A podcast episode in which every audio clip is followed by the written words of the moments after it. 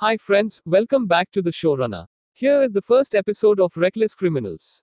This is the suspense thriller story. Listen and enjoy to podcast. Sejal, who is struggling to complete her notes on photosynthesis, instructed me to come to classroom. What's the problem? I walk into the room from the corridor and sit next to her.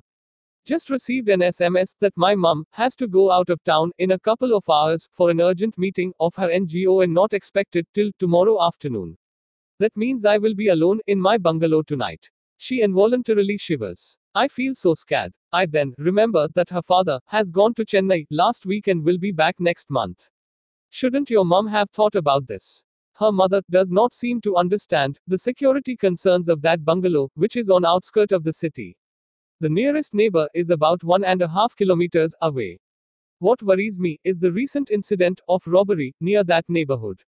The only saving aspect is that a security guard is near the entry gate of the bungalow. But is his presence enough? I can't risk her life. Without any reply, Sejal sits there in deep observation. Obviously, she wants to find a way out. When I put my hand on her and say gently, Tonight I can be with you if you don't mind.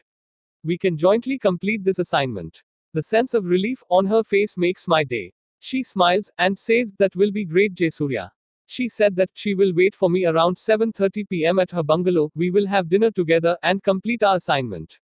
As I park my new bike in the entrance of Sejal's bungalow at around 7:15 p.m. that evening, I feel that it will rain tonight. I heard heavy sound of thunder. I guess that a long spell of heavy rain is possible, which can wet my bike here, and I don't want that to happen. After some thought, I push my bike towards the garage. I located a small tin shed, its door is open. I have parked my bike in the shed. Getting back to the entrance and at main door, I rang the bell. The rain begins. Sejal opens the door herself, and on seeing me, her face breaks into a smile, and her beautiful eyes lit up. After that, she extends her hand to welcome me. She decorated drawing room with chandeliers, beautiful furniture and carpet. Every time I'll come into the bungalow, I wonder about the wealth.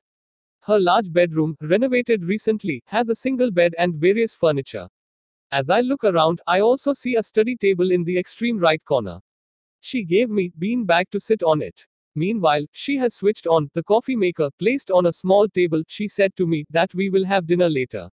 I drank numerous cups of coffee and get fully immersed in studies when suddenly I hear a knock on the door. At first, Sejal may not have heard the sound, but when another persistent knock comes, she glances up, murmuring, Who can be there? Servants have all gone. After she opens the door, she saw a short man wearing a black suit with his face hidden behind a black mask, and also tall man had a pistol with him.